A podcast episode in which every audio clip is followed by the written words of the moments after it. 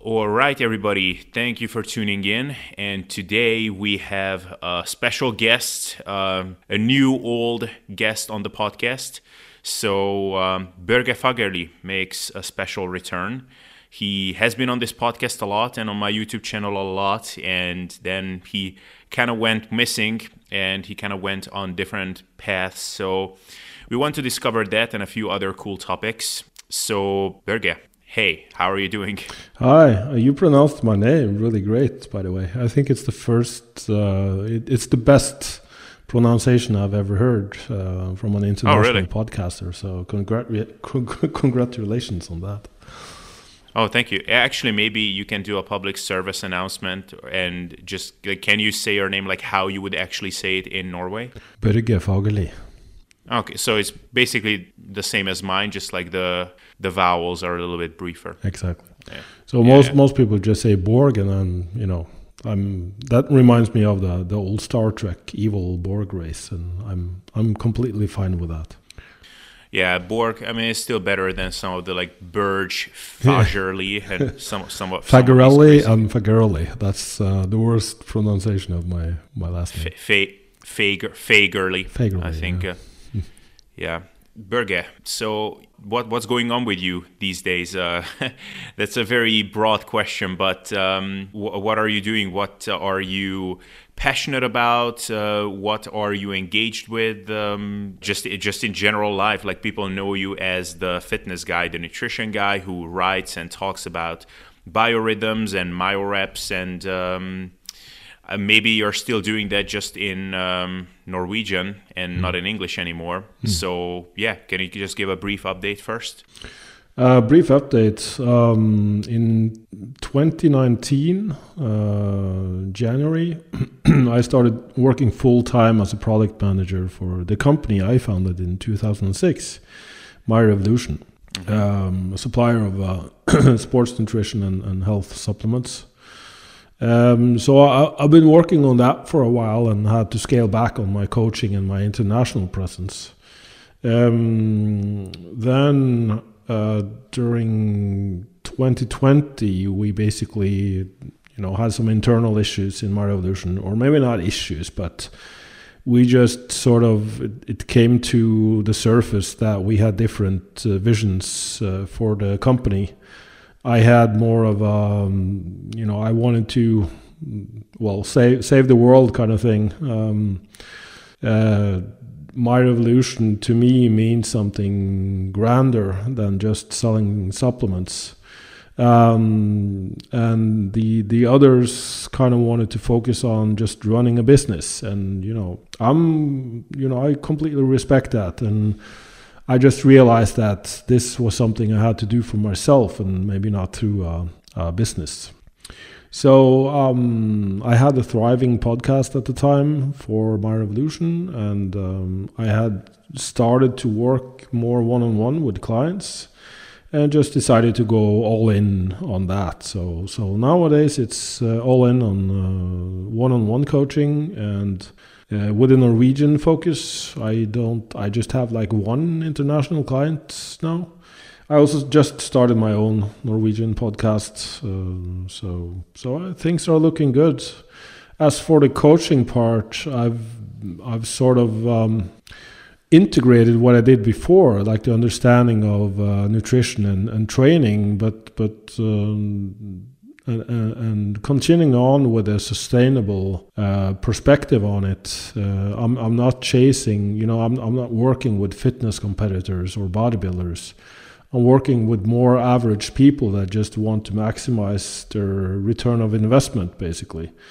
Um, I'm working with more uh, high end professionals, uh, ambitious, uh, driven people that perhaps are standing in the way of their own uh, happiness from just the way they think about themselves and think about their own business and think about health and nutrition in general. It's um, you know once you have a certain perspective, it tends to generalize to all aspects of your life. So it's uh, I, I, tend to work with people now for a minimum of three months and uh, do weekly uh, one hour discussions, uh, conversations. I just like to connect with people and, and it's improved the results of my clients and it's improved my happiness and, and enjoyment of the whole process uh, by 10 times at least.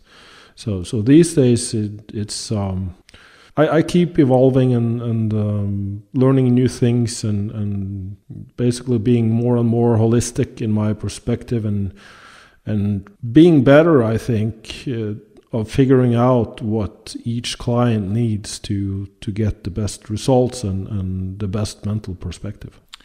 Yeah, very interesting. Okay, so uh, it's good to hear that you're back doing uh, coaching again. And this is something that I wanted to touch on because I know that at one point over the course of us working together and just observing the way you were talking about things and your general attitude towards the whole fitness industry, I definitely noticed that it was almost, um, or maybe not even almost, it was basically a process of burnout, just mm. getting fed up with the whole pursuit of the six pack, the single digit body fat, the huge biceps that you just found yourself uh, burnt out on that.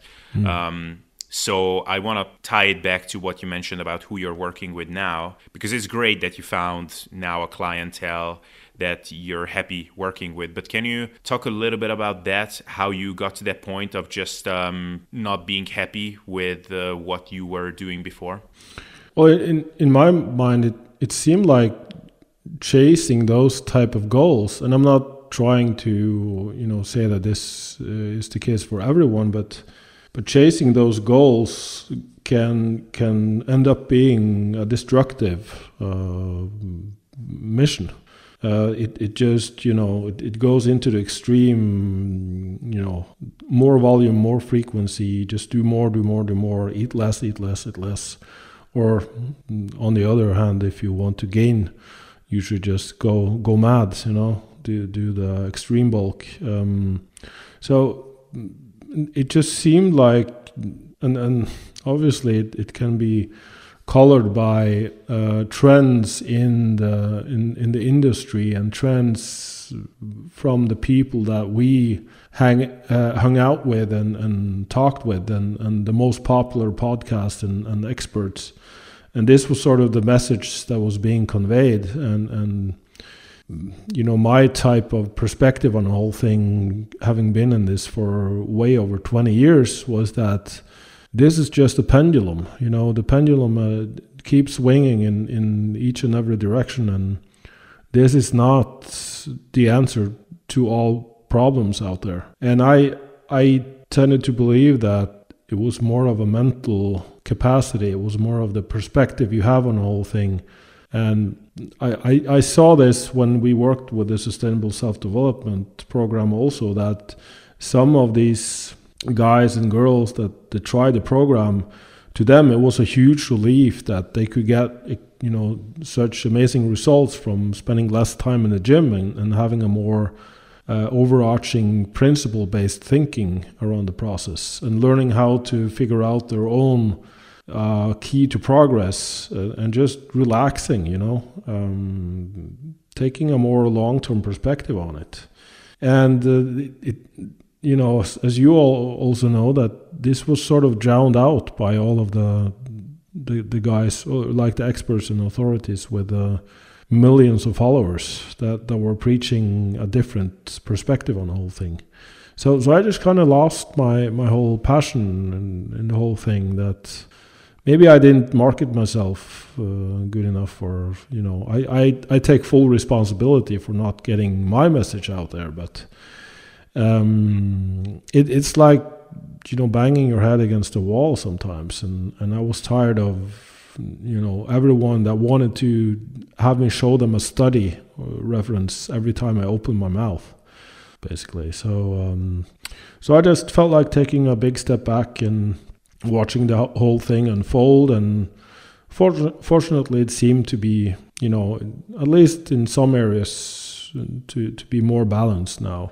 And uh, like all voices are being heard, and some people have burned themselves out doing the more extreme, or maybe not burn themselves, not burn themselves out, but maybe not having those fantastic results that they were almost promised from looking at eight to twelve week studies. Um, so, so I think uh, it seems like the whole thing has um, mellowed out a little. Of course, some some are still arguing. Now it seems to be whether failure is actually failure, if I'm not mistaken. yeah, but uh, um, you know, it's it's just you know full circle, and it keeps going back to the to the same things over and over. I guess if you want to be in this uh, industry, you you need to have a, a, strong opinion about something, and I I don't have any strong opinions.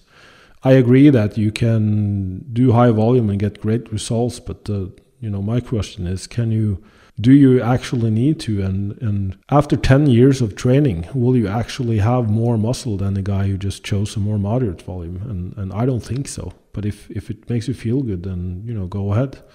In the short term doing you know I I must say that you know I, I've also followed you and what you've been doing and and I completely you know respect the hell out of that what you've been doing doing high volume and and dieting down to uh, to uh, you know a crazy shredded uh, condition. That's you know very uh, very impressive what you managed to do. So so I'm all for that. If if it's for the learning experience and if it's for you know figuring out what you enjoy doing and not what you're supposed to be doing because it's optimal. Yeah uh, just on that so i don't i don't do high volumes anymore and i'm not chasing the shredded physique anymore. I um, oddly enough now that we are no longer doing the ssd thing together my approach actually resembles that a lot more these mm, days. More um, Yeah, and and I almost feel like I mean we talked about this in private, but maybe some people because I still get questions like, "Hey, what happened with you and Børge? You know, why is he no longer on the channel?" And I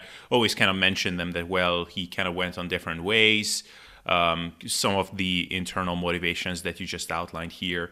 But I almost feel like I almost feel like we started collaborating on all of those things at the wrong time mm. because I had an internal kind of inkling towards the same things that you're outlining here, mm. but I was still sort of at the more not beginner stages of my training journey, but I was still at that stage where that internal fire and impulsiveness was was still there to chase those really short-term impressive results or just see how much I can push myself and while it's there in you, I think it always remains to be a, just a, an itch that you feel like you need to scratch. Mm, and sure. I think you you had the edge over me in that you've been in this whole thing at that time for like 20 plus years or I don't know. Mm. And you have gone through all of that. You've done bodybuilding shows, you have done the high volume, the low volume, and there were no kind of uncovered mysteries for you at that point. So you were comfortable, like truly comfortable taking that more relaxed approach.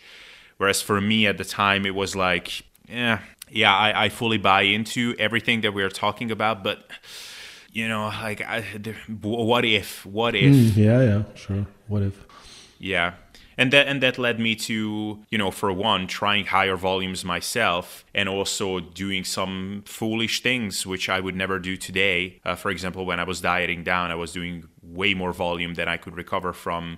I couldn't sleep anymore. I was doing everything that we talked about for months not mm. to do. I, I did all of those things for a period and and of course that also bled into the content that I just wanted to put out on YouTube. You know, like hey, like how much volume and and um, yeah you you what, made some great content out of your experiences so i i believe it was necessary yeah it, it, it was a part of the journey hmm. it's mm. um it, it it's just something that i i had to go through it's um unfortunately you cannot graduate to or spread words of wisdom before you actually truly acquired that wisdom through your own struggles and, and failures. And I, I just had to go through that, unfortunately.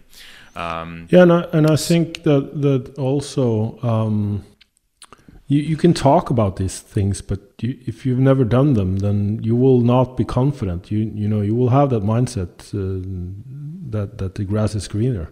So, yeah. so um, I, I, I completely understand that you need to, to have that experience for yourself. Yeah, yeah, exactly. And now you know two years later like gone through a lot of things getting shredded completely just burning myself out on all kinds of ridiculous things, the lack of sleep for months, experiencing how it is to truly do things the unsustainable way and pushing yourself to the limits that way. Hmm. And now I, I'm like, aha, okay, so this is why we were talking about all of those things to hmm. avoid this, because um, what came after that was was miserable. But anyway, so you you found yourself in that place where you just felt burnt out kind of talking about these things and you found this whole chasing of uh, results with with methods that are are just not sustainable. Was there ever a time when you felt really internally conflicted about this? Like you felt like you had to talk about certain things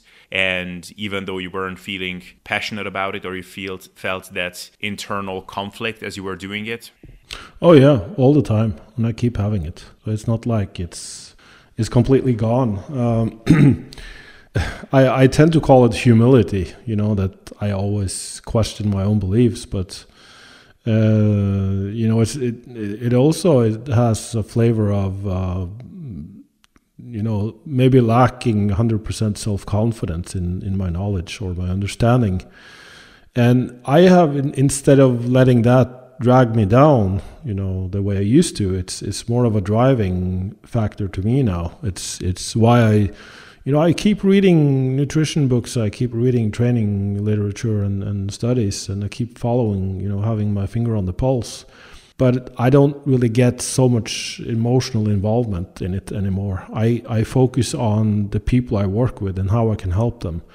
And I, I also see the same thing. Many of the clients that that contact uh, contact me and want my help, they're not the guys that need more training. You know, they have done the high volume stuff, they've done the high frequency stuff, and and so a lot of them is simply rehabbing from that mindset mindset themselves, and it's a combination of you know, if, if you're you're a young college student and you know before Corona, then you know life was probably pretty good, and you were eating well, and you were you know hopefully sleeping better than the average uh, working class guy, uh, and and you can get away with that. You can get away with a high volume. And let's face it, you're way younger than me, so if you were my age, you would probably break after a couple of months on doing the stuff you were doing. Um, so, so you know, it's it's all contextual. But I think when it when it becomes uh, a general uh, recommendation for everyone without contextualizing it, that's when it becomes destructive. And um, but I see the same thing with the with the professionals I'm working with that they have this sort of mindset when it comes to their own business and their own uh, passion for what they are doing in their lives that they, they tend to burn out doing that too because it's all consuming it takes up so much time that they they are um, they they don't get to spend time with their family. And it comes to a point where they're thinking you know is it all worth it? Because they're making more money and they're, they're having more success but but are they really? You know it, it becomes an existential question. So so i I have a metaphor that I've I've started using. I'm a big fan of using metaphors because I, I think we tend to listen more when you tell stories um, and, and not you know tell someone what to do. And and it it feels like I've been spending many of my years training like I'm in a rowing boat, rowing really hard, and spending a lot of energy and having to look over my shoulder all the time, and and having to use one side more than the other uh, sometimes to to course correct, and and now instead I'm I'm sitting more in a sailboat and I'm uh, adjusting my course with just small movements of the rudder to you know steer according to the way the wind blows instead of having to to fight with every inch of uh, my my strength and willpower to achieve something. And um, it's more of an observer role and um, trying to basically to navigate the best way I can through life, and and uh, I, I I do see that it in all endeavors, whether it's business, money, love, um, you you need to be authentic. You need to have some quiet time where you just try to listen internally what's going on and um, what what feels right to you. Trying things, being uh, willing to make Uh, mistakes You know, the classic story about Bell that he tried a hundred times. You know, he failed a hundred times to make a light bulb, or was it a thousand times? I can't remember. And his perspective was that, well, he figured out a thousand ways to not make a light bulb. So, so we shouldn't be afraid of failure either, you know, but use it as a learning experience. So, so these days, I, you know, I, I still have my emotional roller coasters, but my, my whole perspective has shifted, and it's all just, you know, traveling on a sailboat and, and being able to watch the, to, to enjoy the journey instead of constantly using uh, muscle and force to, to make things happen. Yeah. And it's also pretty incredible that one of my big fears when I started talking about the more sustainable approach and when we were talking about it together, I always had this big fear of men like are there enough people who are there for that kind of message because mm. and this is again kind of a um, just a proximity bias or or maybe just um, you you get into this echo chamber seeing certain things around you and you it, it makes you think that these are the only ways to do things. It kind of reminds me of when i was looking for a university degree and when you when you don't have a good idea of what's possible out there in the world like i thought that the only the only jobs available were like you're either a mechanic a teacher or like a carpenter. Mm, and like yeah. there's like nothing else. And then it's like oh wow there are like thousands of different jobs available and similarly to, to this it seems like okay you're either a bodybuilding coach or you're like a weight loss coach maybe like helping very obese people become not obese or maybe you're helping hard gainers and and that's it you know mm. but the reality is um, I, I was kind of amazed just lately in the past couple of months, like so many of the people who reached out to me for coaching, like a, a lot of them were basically the perfect clientele of what you're describing. It's mm. people who tried a lot of different things, had families, had they were not like hardcore bodybuilders. They just wanted to get a good physique and maintain it and getting it and maintaining it in a sustainable way. Mm. Which is I, I I never thought that there would be even like 10 people who would need that and there's a lot more. So it's it's pretty incredible that when you become authentic about a certain message, you will find the right people for that. So, oh yeah, uh, that's just exactly my experience as well. You know everyone is talking about niching it down and and of course the guys we are following we're probably following them because that's the sort of content we have been exposed to. And and if you look at it from like a larger perspective from a global perspective that's only a few percentages. But on a global scale that's still many millions of people uh, following that ultra extreme hardcore everything. And and you know people are still watching Mr. Olympia and buying the the muscle mags. So so there's a huge audience for that. But compared to the general audience that think bodybuilding is just crazy silly shit you know yeah. it it it's just a, a blip on the radar so, so the majority of people out there are just uh, the regular guys and girls who want to look great in the mirror and, and be happy about life and, and learn how to navigate their own reality. Yeah, yeah, absolutely. Hey guys, just a brief interruption. I want to let you know that round two of my group coaching service has now opened up. In this coaching system, you will get a customized training and diet setup tailored for your needs, detailed guidance on training progression and diet management, and you will be able to interact with me and other members of the group, both in written format and on calls during the week. And for a limited time now, you can hop on a call with me and we can talk over your goals and see if you are are a good fit for this. So if this sounds interesting to you, then check the link in the video or show description below and you can book a call with me. But if you would rather just send an email, you can also do that. Also check out the show description for that.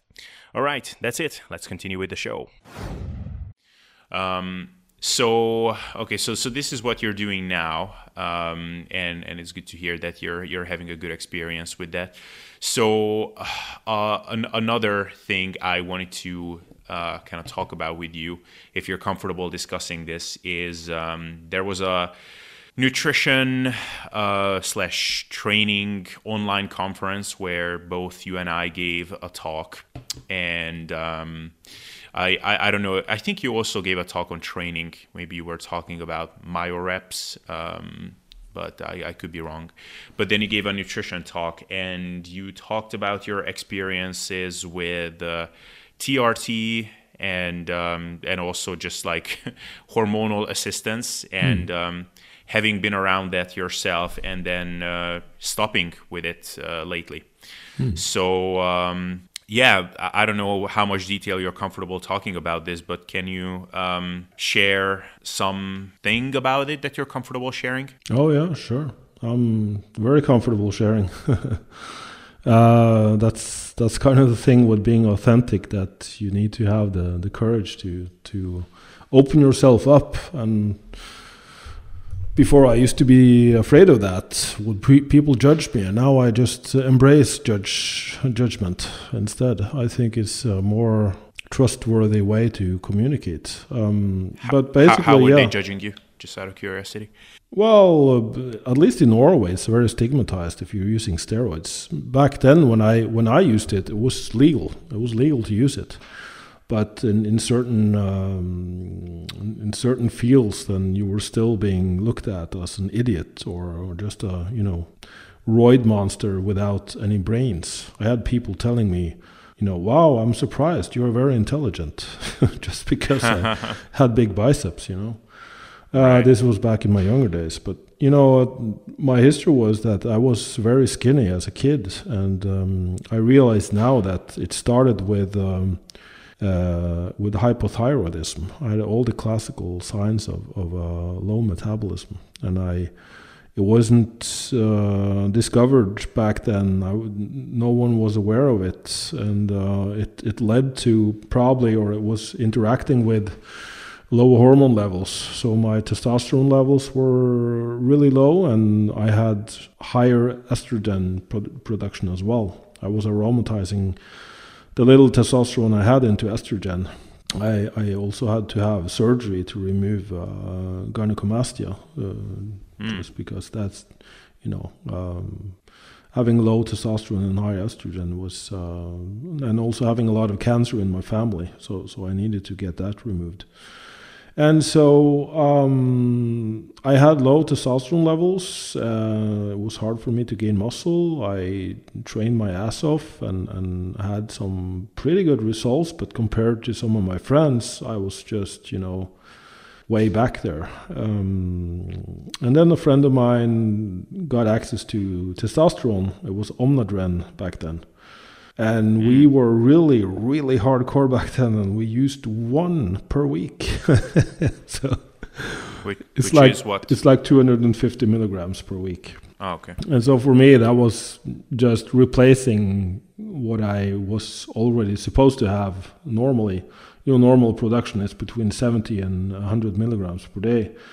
And back when I was maintaining on, on TRT and, and regularly testing my hormones, I needed to use 150 milligrams per week just to have normal, high normal uh, testosterone levels. So I was probably metabolizing it or using it differently than others. But you know what I discovered was that this wow I could suddenly build muscle. My libido was back. My brain fog lifted. Uh, everything just you know my self confidence. Everything just fell fell into place. I felt like this was the way life was supposed to be. So you can call it a psychological addiction, but um, you know it was. Uh, if if Norway had been as open to this as the U.S., then I would be getting hormone replacement and, and feeling normal at least. So I I used some uh, testosterone back then, and we also had access to some Dianabol. So I used I think we used like four of those, which is very little compared to today's dosages. Um, but but I you know ate like a horse and gained strength like crazy. Mm. Um, And so I went off and everything crashed, of course. I couldn't get back to normal. Um, I was just, you know, losing my muscle. So, yeah, for sure it became bo- both a physiological and, and psychological uh, dependence, or, or um, um, I, I, felt like I really needed it to function. And then I, um, at the age of 26 or 27, I think, I uh, I worked in New York uh, as an engineer um, developing 3G uh, phones back then. This, was uh, in 99, I think. Uh, 99, yeah, 25 years old. Mm. And I got some doctor prescribed testosterone. And uh, when I came back to Norway, I could for the first few months used that prescription to get the same thing in Norway, and I uh, I, I just kept using it. I I had a few periods of time where I couldn't get it prescribed by the doctor or I couldn't get access to it, and got my hormones tested, and they were always really really low. The normal range is eight to thirty five, and I would test around four to six. Um, and for many years and of course i did some cycles uh, along the way competed in bodybuilding where it's almost a necessity if you want to be competitive. Um, i never did any well. Uh, i tended to get injured. My connective tissue health was uh, really sucky and maybe my body just wasn't born to to do this naturally so. Can, can you share something like when when you say you did some cycles so like uh, I, I know just in talking to you that you like never push the envelope not nearly as hard as like some people do but uh, like how how outrageous did it get or like what did you what else did you try when you did cycling hmm, well testosterone was always a mainstay and uh, i went up into 750 and 1000 milligrams per week but that made me feel really bad so i always had to scale it back uh, I did try some uh, trenbolone, and that was really strong and made me really, really strong, but also very aggressive. So I just figured out I couldn't use that at all. I reacted really negatively to that. Um, and well, a few other things, but you know, I would for short periods of time, you know, I was part of that whole two on, two off kind of thing, or two on, four off, where you just use for two weeks and take two to four weeks off. So, so I experimented with that and wrote a lot of articles on that for a while uh, back then. Um, so, you know, I never did anything crazy. I, I can't really, off the top of my head, remember what it was. But I, I, I, the one thing I can remember is that when, when I tried using more, I would always either injure myself or feel really bad. So I guess my body just didn't tolerate it. So I had to scale it back and go back to maintenance dosing. So for me, a perfect dose would be 150 to 250 milligrams per week. I, I remember staying on 250 milligrams per week for for at least two or three years and managed to to to maintain a, a like a hundred uh, between 100 and 105 kilo in good condition at a height of uh, 186 centimeters, uh, six foot one, and and you know, compared to others, I was uh, I was tiny, but to me that was you know I had added uh, 30 kilos of muscle since I started training, so, so it was still a lot for, for me. Um, so eventually, I tried for almost two years with um, with the help of an endocrinologist to um, regain my endogenous testosterone production. I tried uh, triptorelin, I tried Clomid, Nolvadex, HCG, all the tools in the in the box, and I got up to six testosterone of six. So my doctor just told me, well, it seems like you, you know, this is a permanent shutdown. There's nothing you can do, and I advise you to go back on. At that time, we had access to testosterone gel, so I could just, uh, you know, twice a day put some gel on my on my body, and without the injections. And I was happy on that for a while. Uh, the positive thing about that was uh, my girlfriend became pregnant at the end of that. So my son now is three and a half years old. So that's you know four and a half years ago since I went back on testosterone. But that always i always had that in the back of my mind. If my body was able to uh, produce enough uh, you know hormones and testosterone and uh, at least there was some production there you know wasn't completely dead and i was able to make to impregnate my girlfriend then you know maybe if i did it the right way you know because i was still training hard i was still doing frequency i was training almost every day at the time I was going through the, the carnivore diet thing. I was, um, you know, going on diets. 10 out of uh, 10 months out of every year, I was dieting. Um, again, due to my low metabolism, my hypothyroidism. Um, so I figured, well, let's just, you know, figure out what's more important to life being big and muscular or being healthy. And when I became a dad, I realized I want to become healthy. I want to live long. I want to watch my son grow up. I want to be a good role model. I want to be a, good father.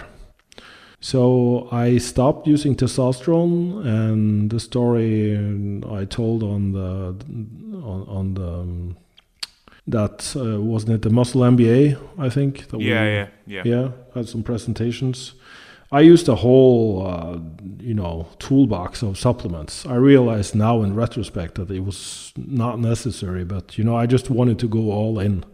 So I used vitamin A, B, C, D, E, F, G, H, you know, the whole alphabet mm-hmm. of uh, of uh, vitamins and minerals, and and just ate. So I I gained probably five or six kilos in a very short span of time, just because I kept eating every three hours.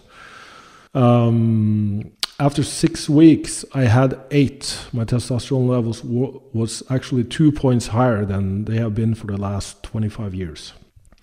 So that was, you know, a big, you know, I was jumping up and down from happiness. I, w- I was so happy, I was screaming from the rooftops mm-hmm. with barely normal levels. But, you know, it gave me hope. And my FSH and LH levels were uh, normal.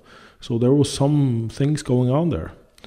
And after three months, when I retested, I think it was up to 12. And now, for the last two years or so, I've been maintaining, well, it's been one and a half, almost two years. I've been maintaining around 15. And I feel pretty good on that. I'm, you know, way less muscular. I'm holding around 92 to 94 kilos, depending on how much food I eat. Um, reasonably lean, maybe 12%. Um, but but you know I, I feel good. I have um, I, I keep working on my metabolism because every time I'm tempted to even reduce my calories, it drops like a rock.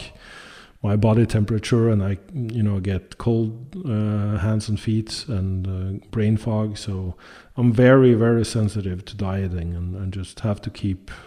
Uh, maintaining a good food intake and, and not going overboard on my training. Right. Yeah, I just I just plugged in, so I'm assuming you're referring to nanomoles per liter when you say 15. So that should be like 433 nanograms per deciliter, which is um, right around like the kind of middle of the normal range. Yeah, that's that's the crazy part about the normal range because if the lower end is eight in in uh, nanomoles, and the upper end is 35. That's like four times as much. So you can be normal at eight, and you can be normal at four times as much testosterone. Yeah. And I'm basically, you know, well below the middle of the range, but you know, still, it, you know, in an optimal world, I would have even more. But maybe it's maybe it will never happen for me. Maybe that's just the way my my genetics dictates that you know I'm supposed to to be mediocre. so, so one thing that you mentioned in there, which uh, I, th- I think made a lot of people kind of uh, raise their heads, and and definitely I'm interested in this because I also am thinking about it like maybe when I'm getting a little bit older, uh, or maybe not even older, like maybe even in the somewhat uh, close future. Uh, you know, just to have a, have a little bit more sex drive. I've never been one of these like, oh my god, I want to hump everything around me my libido is so high, uh, even as a younger guy. And when I'm I'm mm, like that, never. Yeah, yeah. Um, we had some discussions about this on the podcast recently. That um, every once in a while it happens, but it's almost like a fluke. Like some something just happens. I don't know does it have to do with the weather, something in the air? I ate something, I don't know. But when I'm like that, it, it's kind of fun. I, I feel like a real man, you know. Yeah. Um, so I'm also it's, thinking it's about when it. Venus is in Gemini and the full moon is up, then you know. yeah, yeah, maybe. Yeah. Who knows? Um, astrology. Um, that's the way to predict it yeah, who knows? Um, but you know, I, I, also thought about it like, yeah, maybe you know, just like a little bit of assistance, you know, just just to just to make myself a little bit more alpha and and certainly when I'm older to you know I don't just just now being at the at the age that I am the prospect of you know now I'm fit and lean and muscular and as I'm getting older it's all up it's all downhill. It just doesn't sound that appealing. Mm. but you mentioned that you had to kind of weigh the benefits of being bigger and more muscular and being healthy Mm. And now, do you think that you were unhealthy being on TRT? And if so, in, in what way? I think in my case, it was unhealthy because I was using it as an excuse for not taking care of myself.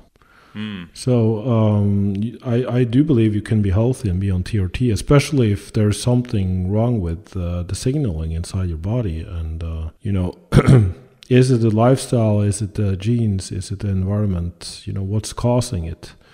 I at least wanted to try to see if I could fix it myself. It, you know, it's it's um, because this is my expertise. You know, it's it's like walk the walk and talk the talk kind of thing. Uh, I was suffering hard from imposter syndrome, advising all of these people on how to take care of themselves, and then I was obviously not doing that myself. Um, but but I do believe that for some people, if if no matter what they do and they have tried it all and they still have suboptimal testosterone level, it should be a human right to get hormonal replacement therapy, mm-hmm. and that will improve their health, as long as it's you know obviously supported by uh, by taking care of yourself with uh, your overall lifestyle and nutrition and training perspective. Yeah yeah, it's uh, what you're saying is actually very interesting because that's that's something that we discuss quite a lot on this podcast uh, with, with, with a couple of regular guests. That um, there is nothing. Um, there's nothing that would make me trust someone who is enhanced as an like an expert less than someone who is not enhanced hmm. like like in your case i knew that you were on trt and I, I i never questioned what you had to say about about anything related to training or nutrition because I always had the feeling that your, or I never got the sense that your experience is colored by the fact that you're on testosterone.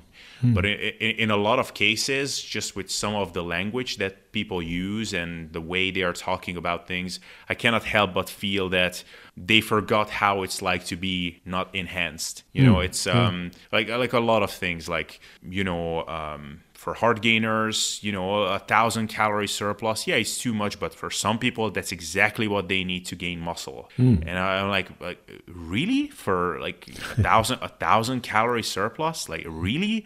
Yeah. So uh, a, a lot of these things or whatever, like it's it's only a matter of the failure of the mind and that's why you didn't put on as much muscle as this other guy that you see on Instagram. Like it's it's all about the work ethic and it's like really? Mm, really? Yeah. like so um, I, I, think I think that's the that's the only problematic that, thing that was like the, that was like the narrative back in the days when we used to read the muscle mags that all these bodybuilders are so big you know because steroids was never discussed back then. It's yeah. because they're training so hard you know yeah. That's because they're you know they're elite. They have the mindset. They have everything. And and you know I've been traveling a lot, and I I, I spent uh, like three or four years in in the states.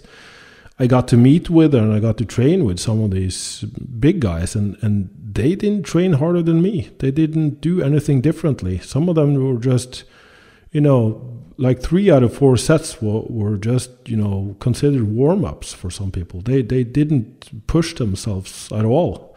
Once in a while they would push to failure, but you know, and, and, and this is the discussion that, you know, if you look at how all of the Mr. Olympias have trained, and, and Dorian Yates always comes to mind. The the HIT crowd will use him as a perfect example of the one set to failure, but you know he didn't train all that different to to many other guys he had yeah he had that one set to failure but he had two to three warm-up sets that were very similar to how some other elite bodybuilders would be training Uh, but but yeah, it's it's like it's like an illusionist on stage. If you look at what I'm doing over here, you won't see what I'm doing over there, and and that seems to be uh, the case in, in in a lot of the inauthentic uh, industry where you know well it's it's this or it's that. It's the volume. It's the intensity. It's the whatever horse you're riding. And it's it's you know they point a single finger at that one thing. Or it's the sugar. It's the gluten if you're in the diet world. Or it's the plants or it's the or it's the meat if you're a carnivore or a vegan. And and where's the voice of reason in all of this? Where's the more you know well look at let's look at the whole thing uh, in a grander perspective throughout the years, you know, and you will find some similar similarities in what's been working for a long time for a lot of people, and and it's not the extreme approaches at all. It's it's the more moderate. But now we live in a world where moderate is boring and it doesn't sell, and, and people don't want to listen to that message. You know, I'm I'm a member of I'm I'm fortunate, I guess, because I'm a member of a Facebook group called Abbreviated Training and it was started by a guy that used to be a very uh, voice of reason or, or a very, um, you know, he used to stick his head out all the time in our group. Yeah, yeah. I and I think he left it because, you know, we kept getting into arguments. And, and I see now that we were more uh, in agreement on things than in disagreement. But but anyway, it's it's a big Facebook group and it's thriving and it's it's a lot of normal guys and a lot of these these guys are really big, really muscular, li- really lean. They're they're looking awesome, and they're training two, maybe three times per week with one to three sets. And that's the environment I'm exposed to now. And and like I keep saying, for every guy that's been using the extreme approaches, the higher volumes, the higher frequencies, I can find you at least one guy that's looking just as good with the lower volumes and lower frequencies. So, so I think you just need to what's your cup of tea? Um, at least get points of reference. You know what we did with the SSD system. We we had people start with high reps, end up at low reps. Um, now in retrospect, I think we pushed the envelope too hard on the effort part, like using Myo-reps and cluster training. Uh, many people couldn't recover from that when they were doing full body workouts three or four times per week, and obviously. Uh, at least now I can see, obviously. So, so uh, over the long haul, I think a more moderate approach where you at least have some leeway to try more frequency, more effort, uh, more weight, more volume, whatever. It's it's a much better way to to uh, you know enjoy the training journey. Yeah, yeah. I mean, it's uh, like you said, the, the problem is that all of these things go in in both directions. So, yes, for every guy who got great results on high volume, for one, you can find a person who got just as good results on low volume, but you can also find a guy for every so for every person who got amazing results on low volume you will also find a guy who got really shit results on low volume and that's why i'm reluctant to, for example, call, like to name any kind of training system now, something mm, like abbreviated training or something, because the thing is like it, it, really just all depends like people respond better to different things um, most of my clients i can tell that i'm training them with fairly moderate volumes often no more than like 12 sets a week and most of them say wow this is actually working way better than anything I've done before with much higher volumes. But there are a handful of individuals where, like, yeah, you know, 16 plus sets it's perfectly appropriate given your situation. So it's, um, and and that again is kind of an unsexy message because it's it just really depends on the person. Um, yeah, I think you shouldn't lock yourself into one way. Of, you know, try try to figure out what works on an individual basis, and and I do believe that if what you're doing now isn't working, then then try something else. It's, it's not that the variety in and of itself it's what's working, but uh, if you're not really challenging anything. So, say for instance, you start with low volume. I think that's a good starting point, and you're happy with your progress. Then, well, keep doing that until things stagnate. And if they stagnate, when and if they do, then you at least have some room to try more volume you know incrementally try you know, one or two more sets here and there. That's the process I take my clients through. We start with a more conservative volume and, and teach them how to use effort. Some of, you know, I have clients that have been doing 30 sets per week for some muscle groups.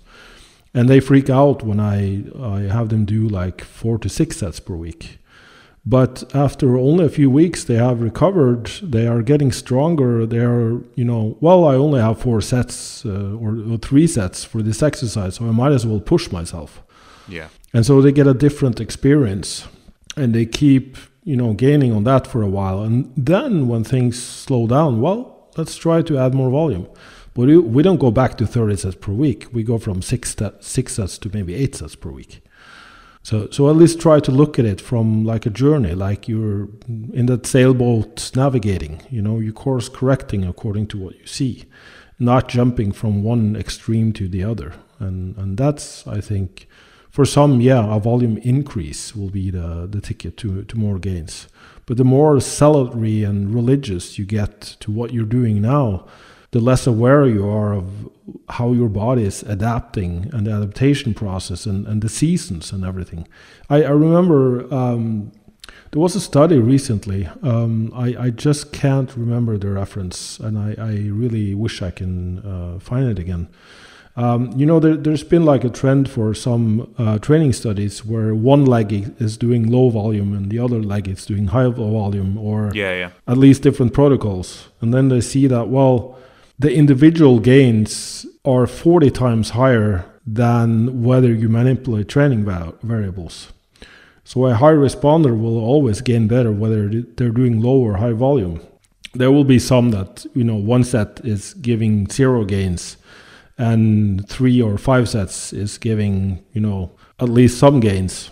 But the, the individual results between higher or low volume isn't that amazing compared to the between between individuals results. And there was one study that actually looked at they followed a given training protocol for I think it was two or three months and categorized people into high or low responder. After a two to three month break, I just can't remember the details, so you just have to apologize. They came back and repeated the study, repeated the training protocol, and expected that the high responder would keep being a high responder.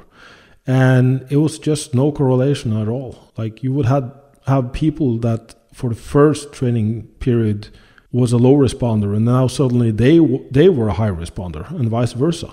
So so like a body keep adapting throughout, you know, from month to month and season to season. You have people that are very sensitive to sunlight and darkness, you know, like the circadian rhythm uh, research is showing. Uh, you have some people that, you know, suddenly they, they put some effort into their training. Um, again, the, the body keeps changing, the environment keeps changing, what you're eating, how you're sleeping, the stress level. There are so many factors involved that if you're just blindly following the high or low volume crowd, then you are missing out on on all of the other pieces of the puzzle. So so that's the the the message I want to convey. Try try to expand your perspective and look at other variables and just make sure that if you want to do higher volume, well, at least have all of your other ducks lined up in a row so that you can at least recover from it and gain from it. Yeah, yeah, that's very well said. One one more question, uh, just just on what we talked about previously. So, if you could go back in time, so you mentioned that coming off TRT, what happened with your uh, body composition? So you, you said that you're still at a decent body fat level. Did you experience a big regression in muscle mass? Oh yeah, for the first six weeks, uh, you know, I, uh, you know, I basically oh, yeah. had zero testosterone. I, I also scaled back my training because I wouldn't didn't want to overdo anything. So I did lose some muscle mass and, and started gaining some body fat.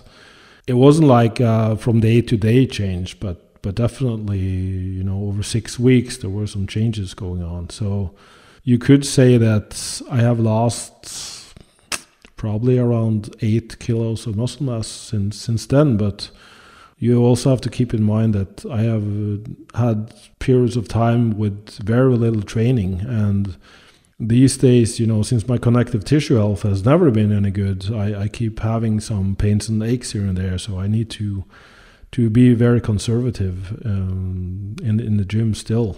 But what I did, you know, what was comforting, uh, going back to what we talked about earlier, that uh, should you trust someone on TRT, I I have gotten even stronger confirmation on that my beliefs about training will work you, you know they will work even better when you're hormonally assisted but when you're natural they are even more important to at least get any gains yeah. So for me now, I have tried doing periods of uh, higher volumes and higher frequencies, and I, I get a much stronger and more rapid negative feedback that well I can gain for maybe a week or two, but then things just you know it's a hard stop. I just can't coax it uh, the way I could before on hormone uh, replacement therapy. Right, right it's still crazy that like you were only on like 150 milligrams and like the difference is still that big like uh yeah. it's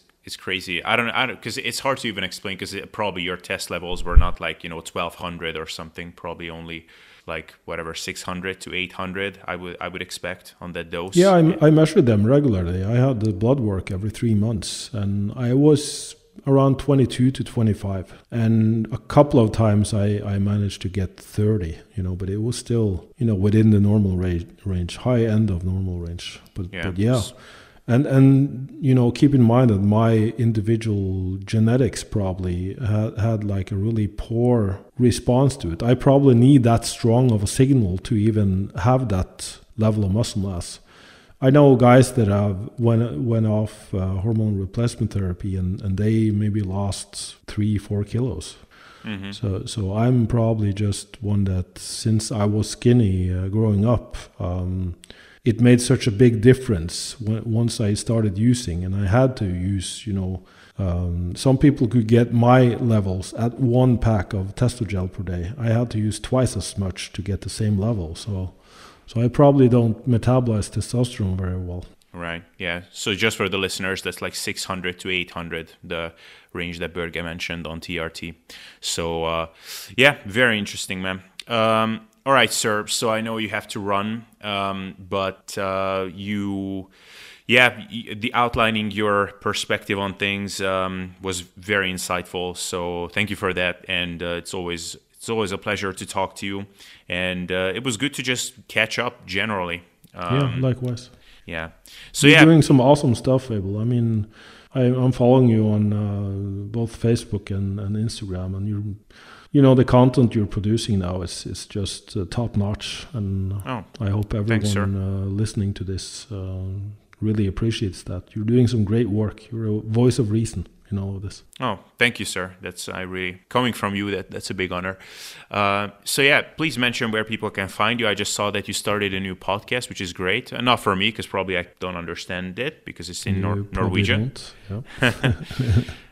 Uh, but yeah. So yeah, just... it's the podcast um, on my Facebook page, obviously. Um, I do post in Norwegian now, and I will start posting on Instagram in Norwegian. But there's fortunately a translate function, so you can at least understand some of it. And um, I still have my international followers uh, liking my post and commenting on it. So the the translate function does seem to work uh, appreciably well, but that's that's basically it. Facebook and my podcast. I don't really push uh, content a lot. I have I have a busy schedule working one on one with with clients now, which is you know where I'm thriving. So awesome. All right, Børge, thank you so much again for being on, and uh, I hope to catch up with you in the future again. Yeah, definitely.